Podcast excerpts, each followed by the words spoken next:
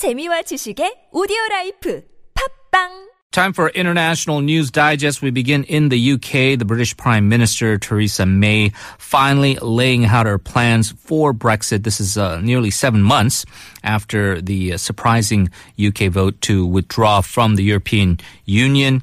Uh, the uh, results are that it appears Britain will be moving towards this so-called hard Brexit, meaning the UK wants to quit the EU completely. And uh, this would, of course, have uh, some severe effects, uh, both with trade and other issues. To give us the analysis on this, we're very pleased to have joining us from the University of Cambridge, a European Union law professor, Catherine Barnard. Hello. Hello, how are you? I'm doing great. Thank you very much, Professor. A lot of people had been warning about the dire economic consequences of this uh, Brexit vote uh, should the uh, leave contingent uh, succeed. Uh, in your view, were those dire predictions more uh, doomsayers, or has ha- are there still any legitimate concerns right now? Well, the pic- picture's mixed. On the one hand, um, we've got uh, a very good employment rate at the moment, and there are indicators that things are looking uh, rather um, good on the economic front. Um, people are still spending money. Um, on the other hand, the pound has fallen quite significantly, about 17%, and uh, it's likely to feed through to inflation um, in the early part of the new year. Um, of course, the picture is complicated by the fact that we are still in the European Union, and so the full economic effects of leaving won't be felt for another two years, um, which is when we leave. So, actually, it could be said that both sides are right. On the one hand, uh, the leave side was saying, "Oh, everything's going to be fine," because it is at the moment. The Remain side will say, "Yes, um, we're predicting." Bad economic consequences, but um, because we haven't left the European Union at the moment, we haven't actually been exposed to those economic consequences. What is your assessment on the plan laid out by Prime Minister uh, Theresa May? Well, um, from a Leave point of view, um, she sent a very clear and positive message that uh, this is a the UK is going to be a global player, and uh, we are leaving the European Union, but we're not leaving uh, the, global field. On the other hand, on the Remain side, they would say, well, um, we're leaving the biggest free trade area in a hope to find free trade deals with other parts of the world, um, which are much further removed geographically from us. And so the message is mixed. And also, what's com- complicating the uh, picture is that some of the people who voted to leave didn't want to be part of a global system. Their rejection of the EU was uh, basically a rejection of globalization. And uh, so for them to hear that we're going to be more globalized rather than less globalized is rather worrying. Right. And so when a lot of people talk about a hard exit or a soft exit, can you just explain what this means? I understand that uh, the UK, even with countries like South Korea, have already uh, begun preliminary talks on working out some kind of bilateral uh, type of uh, trade agreement. Is this simply going to be a patchwork of various deals with um, various countries to make sure that uh, the UK's trade interests aren't affected too badly? That's right. Um, so a hard Brexit is one uh, which is what Theresa May now envisages, where we leave the single market. And just to be clear for your listeners, that a single market is where there is free movement of goods, free movement of people, free movement of services, and free movement of capital. We're leaving that um, single market. We're also, it seems, leaving the customs union, so therefore the UK goods will be subject to tariffs coming into the EU, and EU goods will be subject to tariffs coming into the UK, unless she manages to negotiate some sort of customs agreement, which is what she talked about. Um, that's a hard Brexit. A softer Brexit would have um, kept us in at least the customs union or the single market.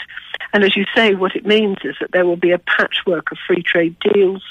Um, initial discussions have already taken place with countries like Korea, and uh, today, on the day of the inauguration of the new um, U.S. president, um, President-elect Trump said very clearly that um, he was keen to enter into a free trade deal with the United Kingdom. But these deals take a long time to negotiate, and if they're done quickly, it would tend to favour, for example, the US and not the UK. So there is a balance to be struck. Hmm. Uh, the EU also similarly uh, looks set to take a hard line during nego- negotiations. Uh, this timeline that May has envisioned uh, wrapping things up by March 2019 and then have it come to a vote in Parliament. In your view, is this feasible in, in terms of how you see the negotiation process playing out? Well, there are two elements um, that need to be balanced. On the one hand, there's the divorce itself. And then secondly, there is the future relationship. Now, Theresa May seems to envisage that both could be wrapped up within the two year period, and most people think this is not possible. Mm.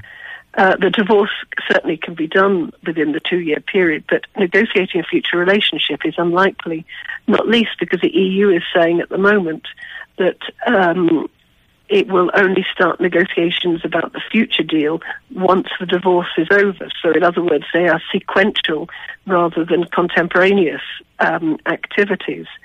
And so, what the real concern is what happens in the gap, i.e., the period after the divorce, but before the new deal is negotiated.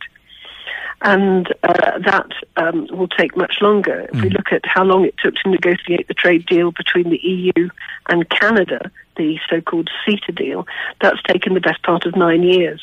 And so, what's going to happen in the gap? And that's why she has been talking about some sort of interim measure. Assuming that things go very smoothly and uh, matches the time frame that uh, May has outlined, uh, as far as the uh, parliamentary process is concerned, is it outside the realm of possibility that Parliament may reject the deal? It certainly could do um, if they feel that the deal is poor. But that's a problem because um, once Theresa May has triggered Article 50, the clock starts ticking and it starts ticking down. And um, even if Parliament votes to reject the deal, um, the clock carries on ticking at EU level. And at that point, at the end of the two years, the treaty is clear, the treaties cease to apply. And there we have a very messy or disorderly Brexit because nothing has been agreed.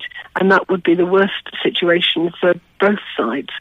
So unless the um, other side, the, so unless the EU agrees to extend the two-year period, and that requires a unanimous agreement of the 27 remaining member states, um, if Parliament votes to reject the deal, um, and the EU doesn't agree to extend the time limit, then we fall out of the EU in a very disorderly manner the bottom line is, as we've seen with the election of Donald Trump in the United States, and uh, uh what you pointed out, this backlash against globalization in places like the UK, uh, not necessarily uh, fully taking into account some of the ramifications of big decisions like electing Donald Trump or uh, voting leave on Brexit. Uh, there is a sense of buyer's remorse, I think, uh, on various sides of the aisle uh, with this. In your view, and I know this is impossible to predict, but the political situation may change, governments can change, parliament uh, may change.